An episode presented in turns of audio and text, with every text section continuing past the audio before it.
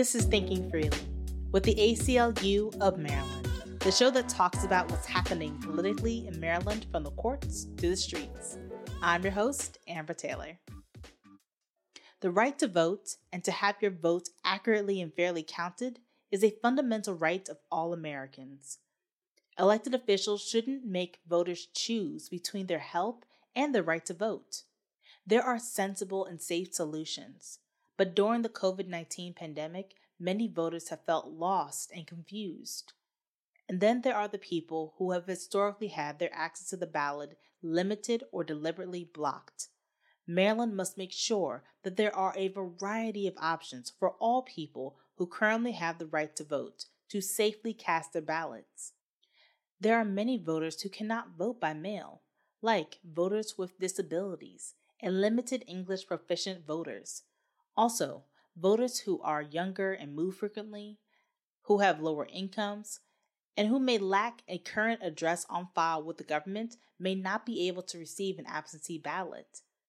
We also cannot forget that Black people have historically had their voting rights under threat ever since the 14th Amendment was ratified, giving Black men the right to vote.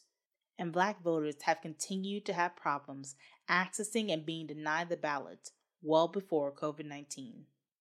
Our democracy deserves a well resourced election system run by proactive election administrators, governed by a board.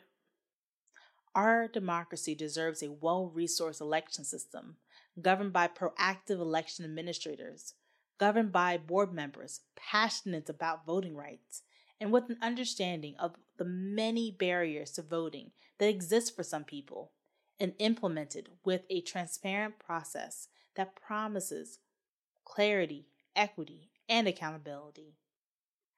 Today we'll be joined by Joanne Antoine, Executive Director of Common Cause Maryland, Reverend Kobi Little, President of the Baltimore branch of the NAACP, and Dana Vickers Shelley, Executive Director of the ACLU of Maryland, to talk about voting rights, the challenges of voting during the COVID 19 pandemic, and what you need to know to exercise your right to vote by Election Day, Tuesday, November 3rd. Welcome, everyone. I'm so happy to have you all uh, virtually together as we talk about voting rights in this unprecedented election that we're about to be having in November, and just talking through about the election, uh, what people can expect in the 2020 election, and you know just some things that they can keep in mind to make sure that they are exercising the right to vote. So, a question that I have for all of y'all to really frame the conversation um, why does voting matter? Why is it important? Voting is the uh, central practice, it is the elemental practice of democracy. For those of us who have been deprived of democracy for decades, if not centuries, it's essential for us to vote to register our uh, voice, to register um, our views on how society should uh, should operate, and to uh, exercise our capacity to protect all of the rights that we should be afforded as human beings and as citizens of this country.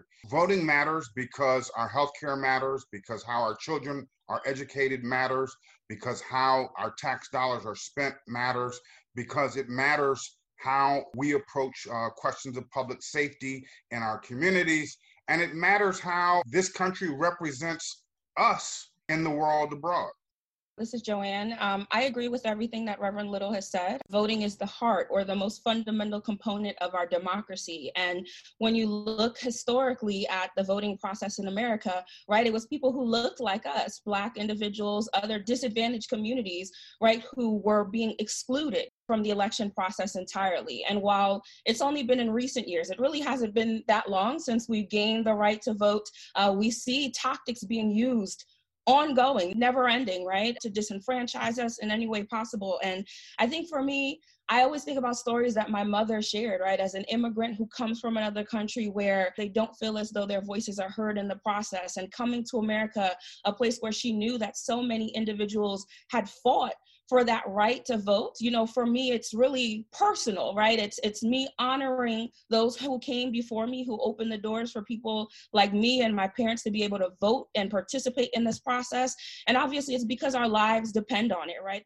My next question is for dana vickers shelley what are some of the common problems and uh, and also some of the good signs we've seen across the country in the 2020 primary election Thank you, Amber. From the ACLU of Maryland's perspective, it was, I'd like to just start on the, the positive side first. It was exciting to see the collective power of voting rights experts and advocates to bring about mail in voting in more locations across the country as the 2020 primary elections continued, and to have people see it as an absolute must do during the time of COVID 19. On the downside, the fact that we still have to explain the need for making voting fully accessible for everyone and to come up with methods and solutions and alternatives to what has been done in the past, everyone line up, be in an enclosed space. That's a challenge that we still have to explain why we need to be more creative this time, especially in times of national emergencies like we're dealing with in this, this health pandemic. Joanne Antoine, I did want to get some just some better like context because we heard a, a, lot that happened with the June primary uh, 2020 election in Maryland. So can you just explain to our listeners like what happened? Ooh, so much. Where do we uh, begin? Right. Obviously, um, you know, uh, early in March, we reached the peak of COVID 19, the pandemic. Uh, Maryland was shutting down. Uh, the governor had just declared a state of emergency. And under a state of emergency, the governor uh, then has the powers to change uh, the election process. Um, and what he did, Governor Hogan, you know, he fi- he made the right decision this time. Uh, he instructed the state board of elections to move forward with automatically mailing all active registered voters a ballot, right? And this was a good thing because we knew that we'd have trouble staffing in-person voting locations, right? Poll poll workers are historically older, retired, and they're high risk. We also knew that a lot of these facilities would be closed and that Marylanders, right? People like me, I didn't want to leave my home, right? I didn't know what to expect when I went out there. The convenience of receiving my ballot at home, having it uh, include a return envelope that was prepaid postage, being able to drop it in the mail or by Dropbox really worked. Now, there was a lot of advocacy to get in person options. I think when you look at all of the states that have vote by mail, it can't work alone, right? Voters still need to have all of the options. So even though vote by mail provides a number of benefits, there are voters who um, have disabilities, right, who need to be able to use a ballot marking device. Uh, there are voters who can't read and write, right? They have language access issues. Uh, there are voters who, again, when we're adopting a new process like this, where Maryland had only been mailing absentee or mail in ballots to people I think less than 10% of eligible voters, right? We knew that a lot of people would not receive their ballots. And we saw that in places like Baltimore City and Prince George's and other parts of the state. And unfortunately, even though we managed to get a few very limited in person options, those options were only available on election day, even though again we we said all these things would happen and what what we saw happen were very long lines right baltimore city prince george's county we saw people in line for three and a half four hours, right? They were unable to social distance. There were people who, you know, just couldn't stand for a long time. They've got children, they got to go to work. And, you know, there were people who unfortunately ended up disenfranchised. It should have been easier for them to vote. And unfortunately, they were faced with a number of hurdles. I think one additional piece is that not enough investment was made in voter education. And we recognize that all of the changes were made very quickly. But when someone is at home worried about their health. You know, they just lost their job. How am I going to pay rent? I can't get through the unemployment system. They're not thinking about election day until election day gets there, right? Um, let alone that a ballot's coming to them in a mail that it's going to be in this plain white envelope. We saw a number of issues, and, and unfortunately, a lot of people found out how to vote after election day. But I'm hopeful that we've learned from those mistakes because while we're while there no, were a number of issues, um, we did see an increase in turnout in other parts of the state, even in Baltimore City, which I believe had the highest participation um, in that election. And Reverend Kobi Little, I actually wanted to talk to you about uh, a bit about Baltimore. Wanted to definitely get like get a sense of like what are you seeing on the ground in Baltimore since it has historically been a hotspot area and it's also predominantly um, a black city. For the general election, what are some of the things you're seeing on the ground? Also, concerns you might have. Well, there certainly is a lot of uh, concern and anxiety about the upcoming election, um, given the uh, additional shift from a voting system, pandemic voting system that worked, to one that is saying that we should open up every polling precinct in, in, in Baltimore Uh, and it's causing a lot of anxiety, uh, specifically because of uh, the rising numbers of, of COVID 19 infection, the lack of poll judges who will be available, the need to close polling places because those uh, locations don't want to make the facilities available in a pandemic. And so we're also hearing uh, a governor saying that he's taking uh, this course of action because he wants to protect uh, the voting rights of Black and Brown communities. The problem with that is that he's not listening to the voices of the Black and Brown communities as it relates to how to best conduct this election. In June, we conducted a primarily vote by mail election with uh, drop boxes and voting uh, centers that allowed people to show up at these voting centers from any precinct in Baltimore City and the same across the state. They could show up at any voting center in, in their jurisdiction, regardless of what precinct they came from, and cast a ballot. That system uh, passed legal muster. It uh, increased participation. It met the special needs of voters that uh, Joanne Antoine uh, mentioned earlier. And yet, uh, when Black and Brown advocates, when voting rights experts say we should be using the same system that we used in June uh, and correct for the bugs that, w- that were identified in June. When the governor says that he wants to do the right thing, but he doesn't regard those voices, it causes a, a lot of confusion. We are calling for the governor to pivot from his current uh, plan of action, which would call for people to apply for a mail-in ballot before they're actually sent a mail-in ballot. And we're doing this uh, for a number of reasons. One, it confuses the process. Two, it's not efficient. Three, the fact of the matter is that uh, there are uh, dozens, if not hundreds, of postal workers who are uh, who have been infected by the coronavirus. Um, we are adding another dimension of delay by asking people to uh, essentially participate in three rounds of mailing. Uh, the mailing to receive the application, the mailing to return the application, and then really it's for the mailing to receive the ballot and then the mailing to return the ballot when uh, the governor could, by executive order, say that all ballots will be mailed and uh, all voters will uh, receive a ballot. Now, there's some concerns. Uh, what about ballots that are mailed to people who don't live at addresses anymore? What about people who uh, will practice uh, fraudulent voting? Well, the fact of the matter is that voter fraud is just not a a, a, real threat in Maryland. It's not a real threat anywhere in, in, in the country. And we have provisions in the law to uh, protect against voter fraud and to correct for voter fraud. The greater threat, the historical threat, is voter suppression. And we've seen that over and over and over again. When you suppress the vote of Black communities, when you suppress the vote of immigrant communities, when you suppress the vote of, of, of vulnerable populations, you are depriving them of the equivalent of their democratic oxygen. When you suppress votes, voters say we can't breathe. We cannot live our civic life. And so that's what we're seeing on the ground right now is the suppression, the potential suppression of black and brown votes, the potential suppression of the votes of, of urban populations, of vulnerable populations, of those populations that are most likely to experience voter suppression. And we're seeing it done in the name of protecting uh, the vote, and protecting those vulnerable communities. Now, we can hope and pray at this moment that uh, the governor just needs clarity and that there's not any ill intent. Uh, uh, to that extent, we have been working to send clear messaging to the State Board of Elections and to the governor. Joanna, I did want to ask you about, um, you know, there's been all types of concerns and questions about mail-in voting. Is it safe? Is it easily corruptible? Tell us the facts. How is voting by mail safe and secure? You know, vote by mail again has the potential to increase and boost turnout all throughout the state, right? We see it, I think it's Vote at Home Institute that says states that adopt vote by mail systems, um, obviously coupled with all the options, right, in person and so forth, have the potential to increase turnout by over 10%.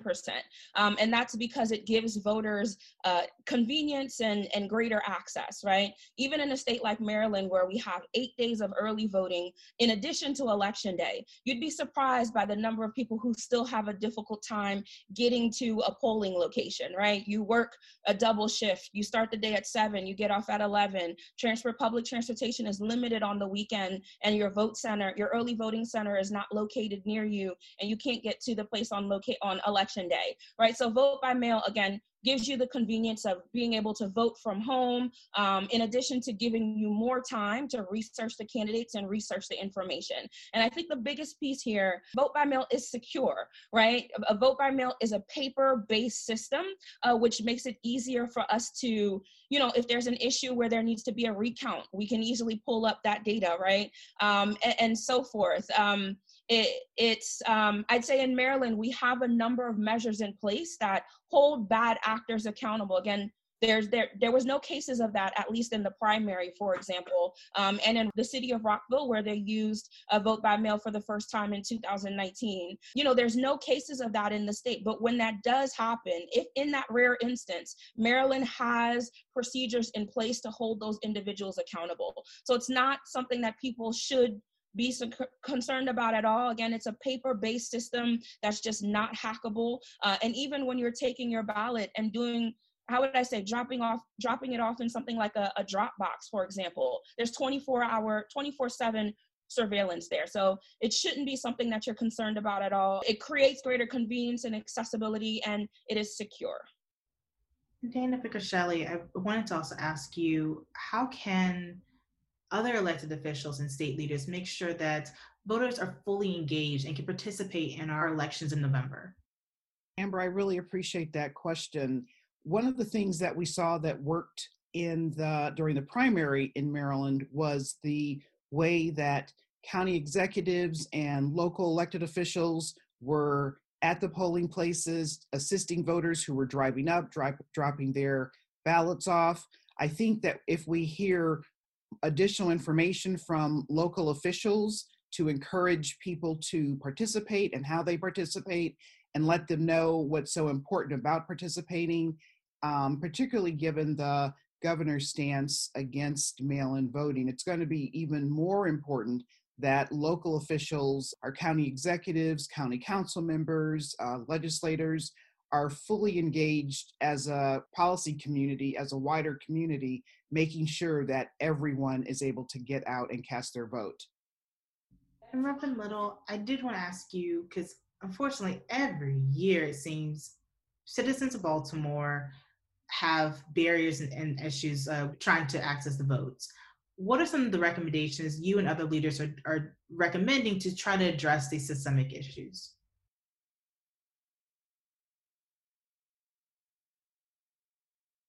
Clearly, uh, going forward, all of our uh, policy crafting in the, in the Maryland General Assembly needs to be conducted with historical data and with voting rights and equity lens to correct uh, the inequity.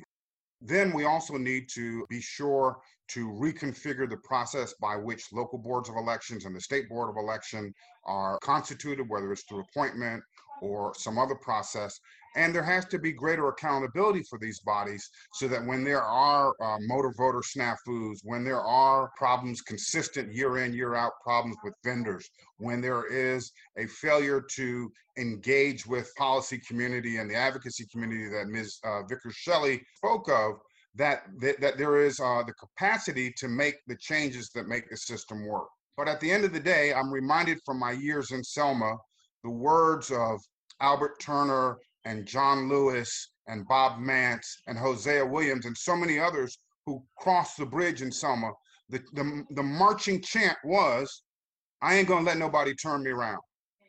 I'm gonna keep on marching up to Freedom Land. In Baltimore and across this state, uh, African American voters and, and other voters have to be determined by engaging in the process to make sure that the local boards of elections and the state boards of elections um, administer our elections in a fair way that not only allows for full civic participation, but also that serves as a model for the country and the world. The United States cannot continue to hold itself out as a leader in democracy while decade after decade after decade after decade disenfranchising black and brown communities, disenfranchising uh, people with disabilities, disenfranchising uh, low income communities, disenfranchising communities uh, that have uh, political perspectives different than uh, the, the, the, the, ruling party. And so uh, we would, I would encourage and, and, and would join in the chorus with, with other advocacy uh, organizations and encouraging people to be a part of the voting rights uh, struggle, to teach the importance of voting rights to our families and friends, to share our history. And as now, as it relates to the November election, the most important thing that people can do right now is stay up to date about how the election is going to be conducted. But no matter what, even if there are no changes in how the election is going to be conducted, we strongly encourage all voters to request a mail ballot. When you get the application for a mail ballot, fill it out, return it, and when the ballot comes, please cast your vote by mail. If you can't cast your vote by mail, then please deposit it in a drop box that will be situated in a convenient location in your community. And you can go to the State Board of Elections website uh, to find out where the drop boxes in your jurisdiction will be held. Uh, this is important for a number of reasons. One, it's important to make sure that our votes are counted. Uh, this election is going to be a critical election, and we must send a resounding message that we don't want tyranny in the White House. We need to send a resounding message that we want leaders who will actually lead.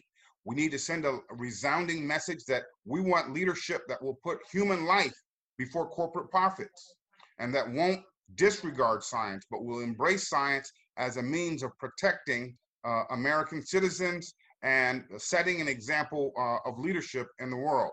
If our votes aren't counted, that won't happen. And so we're encouraging everybody to vote by mail and to make sure that you protect yourself and you protect others uh, by not exposing yourself to the coronavirus and not gathering in large numbers.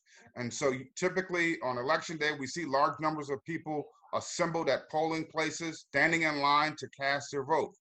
Voting by mail is a way Joanne, to protect I, the public health you, and to protect um, your own health. to uh, Marylanders who we often might not think about when it comes to voting rights, and those are people who are currently incarcerated.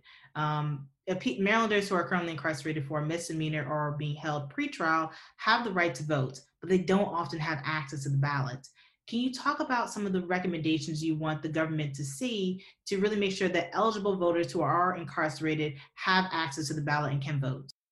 Unfortunately, uh, when we talk about the rights restoration movement that's happening all throughout the country, um, this is where Maryland falls short. Um, even though we've restored the right to vote for returning uh, felons, right, um, we still have not managed to put a program in place that ensures that those who are behind the wall, you know, that they have access to voting and voter education. You know, a lot of the work that we've been doing has been led by groups like Out for Justice, Life After Release, you know, directly impacted individuals who understand what it's like uh, to be incarcerated. Uh, and we've been working with them to figure out, you know, how to move forward with a for now, a reasonable uh, system uh, that ensures that those who are eligible to vote and inside uh, that they have access. So I think the biggest piece here is we need data. So right now, you know, the correctional facility has released a program that they have, a, program that is new to many of us and something that we don't believe has been implemented, but hopefully will be implemented for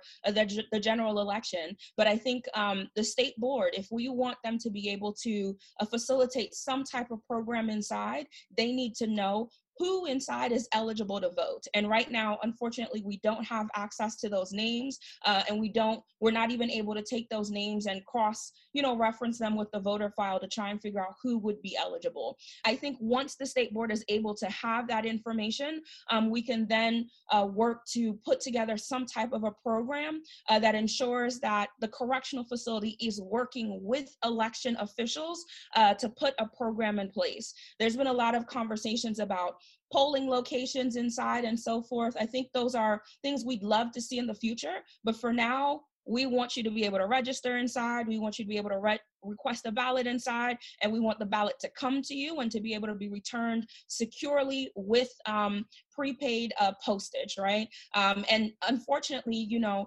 it can't be the correctional facilities that oversee this process entirely um, because you know from what we hear from partners there's no guarantee that there won't be some type of intimidation inside that you know correctional facility staff won't manipulate the ballots in some type of way. So hopefully once we get the data the state board and local boards will be able to work with the correctional facility to put a secure process in place. And once that process in place voters behind the wall need access to voter education just like the rest of us, right? So it's not enough just to get you a ballot, right? You need to have information about your candidates, the issues that are there. So getting a, a League of Women Voters voter guide inside, for example, um, is an additional thing that we're hoping uh, to put in place. I think one other aspiration, you know, a lot of times when folks are are coming back home, I think the bills before there were supposed to be some components that ensured that we were educating newly released voters that they had the right to vote again, right? That they can go ahead and register and so forth. And we're hoping that adding the correctional facility to one of the uh, automatic voter registration agencies helps to improve that process. Someone who's coming back home will be asked instead, do you not want to be registered to vote uh, rather than just leaving and not knowing that their rights have been restored? And Dana Vickers Shelley, I did want to ask you about some of the concerns we've had, unfortunately, election after election, both the state board of elections and also some local board of elections about their lack of transparency and accountability. Can you just speak about some of the concerns and some of the patterns that we've been seeing year after year? We want to be sure that these elections, the elections boards understand that they're working for the people of Maryland. I think that's what's primary for for them to keep both in their mission and their focus not for any one elected official or any particular political party but they work for the people of maryland what we want to see is a level of competence also and transparency that allows the board to be accountable to those people whom they truly serve. We want to know that they are following up with their individual vendors, that they're following up on their timetables, that they're looking and working with the local boards of elections. So in Maryland, that the state board would be working with those in the counties across the country where they're the highest turnouts. Let's make sure that there are always going to be enough ballots in those locations. Let's make sure that we don't have people in Prince George's County, for example, having to wait in line to vote until 10 and 11 o'clock at night because the local board of election or the state board of election didn't look at the data over the previous election to see there's going to be a high turnout here. We need to have enough ballots. Let's make sure that in Baltimore City, we have voting places open on time with the materials there so that when voters come in at 7 a.m. when the polls open before they go to work, where they have to look after their children or take care of elders, that the ballots and materials are ready for them to come in and vote. So we want to make sure that both in terms of how the election boards are thinking about their responsibility and then just in terms of the election day, do does everyone understand what their role is, what their job is, and that people are trained and that people are supported in getting the information to the voters that are needed so that everyone can have a full and complete and accurate participation in the process. Joanne Antoine, I wanted to talk to you about another group of voters that historically have been disenfranchised, and that's people with disabilities. What can the government do to make sure that voting is easy in November for this uh, population?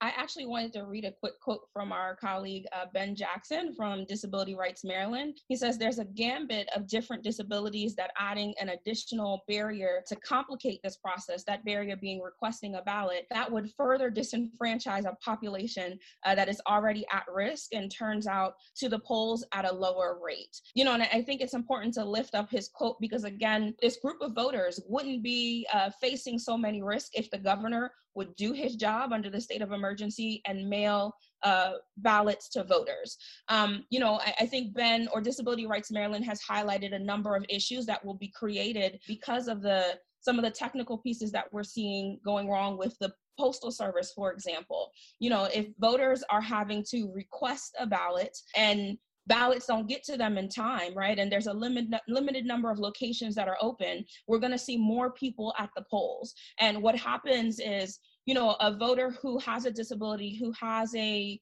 um, who has to go in person to use a ballot marking device, for example, may have other autoimmune issues, right? Because we have more people in line, people are unable to social distance. That voter who has a disability, who has no choice but to go in person, now is put at greater risk because of our lack of action. I think some other issues that were highlighted again we know that there's trouble staffing polling locations. And because of the poll worker issue, there'll be fewer poll workers at these locations locations to assist the voters who who need it. So a voter who is blind, for example, who goes in person, there's signs there. They can't see the signs, right? And there, now there's a poll worker who's not outside um, to help direct them. And I'm sure a voter would step in and help there. But again, that shouldn't be the case. And again, during COVID, we don't want those interactions to happen either because it might not be safe. So these voters are already the most vulnerable in every single election. COVID 19 has made that even a greater risk for them. And uh, the governor uh, not taking action to automatically mail ballots, unfortunately, is creating a situation where uh, these voters will be at greater risk if they go in person you know, right now we are living through a global uh, pandemic that is growing and still spreading and affecting people. We are also living through an unprecedented demand for racial justice and accountability from our police. On the other side of COVID 19, what do we hope you know our voting system looks like on the other side of this like the next time in 2022 we have to go back to the ballots and vote what do what do you hope that we either learn or change um, when we come to that next election Hi, this is Dana Vickers Shelley. I think that 2020 as a whole, beginning with the global health pandemic, the unprecedented and overdue focus on racial justice and racial equity, is pushing us as a country, as a community, and allowing us to think differently about really everything, but particularly about how democracy is, is accessed for all. Um, it is pushing us to think differently about how to make voting accessible. Many states in this country have already been using vote by mail for years and had and been doing so with great success and increased voter participation. So we can all look at these different ways of voting to make sure that the ballot is available to all. Mail in voting should be the way of the future, as is making election day a national holiday. If 2020 has taught us nothing, it's that we can do things differently, we can solve problems differently. And these biggest and most important challenges that our country has, we have to we have to do something different to make democracy work for everyone. And I think that going forward, one of the things that the pandemic has laid bare for everyone to see is the inequities that are existent in American society. They're undeniable. They're undeniable, uh, as we've seen uh, from police violence and police terror this year. They are undeniable uh, as we see uh, the very dire consequences of white supremacy and inequity in terms of public health and how there have been disparate outcomes in terms of infection, in terms of mortality, in terms of treatment uh, for people uh, of color when it comes to coronavirus, as well as how uh, during this state of emergency, uh, people of color and other vulnerable populations have been able to access uh, the resources uh, that are necessary to sustain themselves through the pandemic.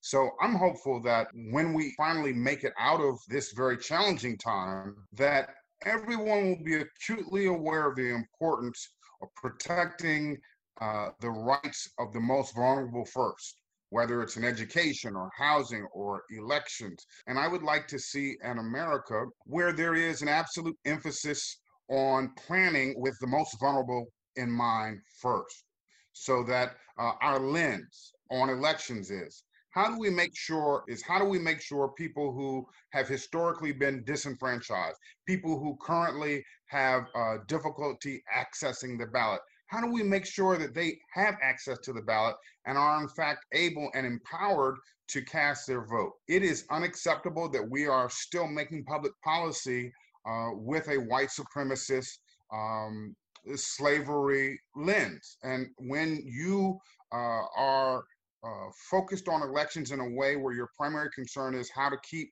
people from voting or how to disqualify people from voting, whether it's with voter ID or with matching up voting lists and signatures, or if it is through constantly changing uh, the way that elections happen, or if it's through uh, gerrymandering and so on and so forth. If that's your practice, that's a practice that's steeped and born out of white supremacy. It's steeped and born out of an exclusionary lens that uh, says that some people are only count as three fifths of a person, that the vast majority of the society, uh, if they're not white, if they're not male, if they're not landowners, don't have the right to vote. And we need to make an absolute shift coming out of this pandemic to be inclusive, to be universally empowering, and to make sure that all people can really realize the true promise of democracy, which is that the people come first and that all people in the society have a right to practice uh, the vote and to experience the rights that are extended to them through the Constitution. It is outrageous that in correctional facilities, there are thousands and thousands and thousands of people who have the right to vote, and there has heretofore been no effort to make sure that they're able to exercise that right. And this is in a country uh, that says that people are innocent until proven guilty, and many, many, many, many, many people uh, who are in correctional facilities are there uh, under pretrial conditions. They have not been convicted of any crimes, and yet the state have, has actively deprived them of their right to vote. It is the electoral equivalent of depriving people of food. And so I'm hopeful that uh, out of this uh, experience of the pandemic, that we have a much more inclusive, participatory system, that we shift our policy making lenses from policy making lenses of exclusion and superiority to policy making lenses of inclusion and empowerment that are focused on the needs and the rights of the most vulnerable uh, first. And I guess a final word we're seeing a train wreck unfold before our eyes again. We saw that this spring with the primary election. There were lots of identifiable problems. We tried to communicate these problems uh, to the State Board of Election. I'm hopeful that uh, under the leadership of Dana Vickers Shelley and Joanne Antoine and Emily Scarr from Maryland PIRG and so many others, that we will call on the governor and the State Board of Elections to identify a list of success predictors that will help us to gauge how likely the November election is to be successful. And if there are problems and those predictors don't show that we're on track for success, that there will be contingency plans in place to offer corrective measures so that we can ensure that all Marylanders are able to participate and register their choice in the November election. Uh, I agree with everything that uh, both Dana and Reverend Little uh, have shared. My hope is that we um, will move forward with creating a more equitable election process. You know, it's shocking when you sit down and you're listening to state board uh, meetings and you're listening to appointed board members who are saying that they're shocked that, you know, voters are experiencing uh, well black and brown voters are overwhelmingly experiencing issues voting you know in jurisdictions like prince george's baltimore city charles county. When that is just common knowledge right it is the norm. I have only lived in maryland for six years and the places that always experience issues are these locations. So you know my hope is that we you know, I think overhauling the board is going to take some time, right? We need to take a seat and, and really look at how that structure is set up and, and our process for appointing these members, even at the local level, looking at ways that we can, uh, how would I say, put a, a policy uh, in place where the board is required to, you know, look at data that helps them understand how this decision will impact X communities, right? Let's put, look at putting a chief equity officer in that office that will force them to take a, a, another look at the way that they're working. And let's train them uh, and the local administrators as well who um, you know just for whatever reason don't seem to understand uh, the hurdles that the voters in in the places where they work you know that they're experiencing. I would say outside of that you know i know we've talked a lot about the state board the governor. We need to hold the general assembly accountable here too. You know the general assembly has had multiple opportunities uh, to pass reforms that would have ensured that we got voting uh, for, for voters behind the wall, uh, that would have explored studying a vote by mail system. And every single time, these bills go nowhere, right? A study something as simple as a study that doesn't really cost the state much. Um, that data would have helped us implement these changes a lot smoother. And while the General Assembly has been holding the state board accountable, I hope that when we go back in session this January, that they remember all of what they've been saying and that they're come back ready to take action um, in improving the election process in January. And my last question for everybody is if people are experiencing um, issues with voting, if they have question, uh, other questions that we didn't cover today um, as it relates to exercising their voting rights, how can people get in touch with each of your organizations to help address these issues?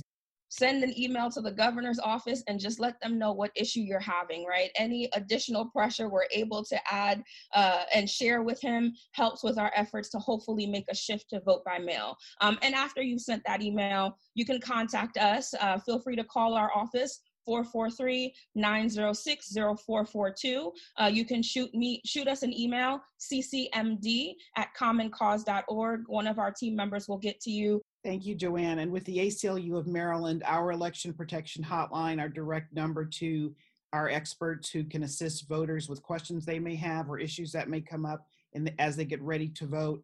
And we'll be operating now all the way through election day is 443 399 3229. Thanks so much, Amber.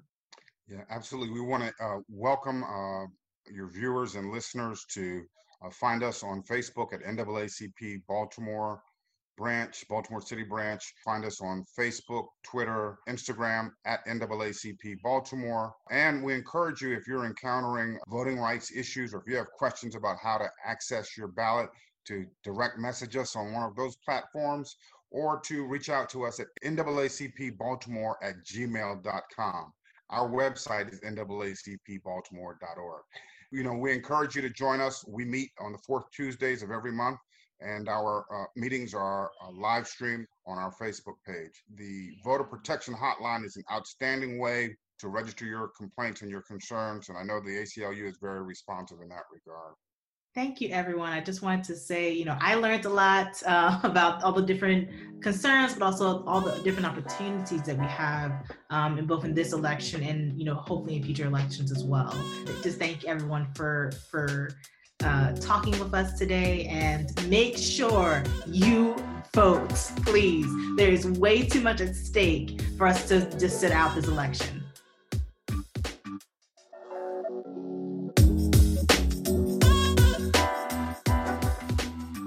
For joining us for this episode of Thinking Freely.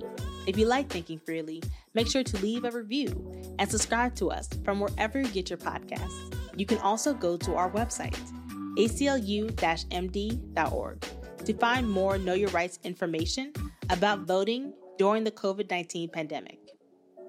I just want to personally thank you for listening to Thinking Freely. This is our 13th episode, so Thinking Freely is one year old, and it could not be possible without you and your support.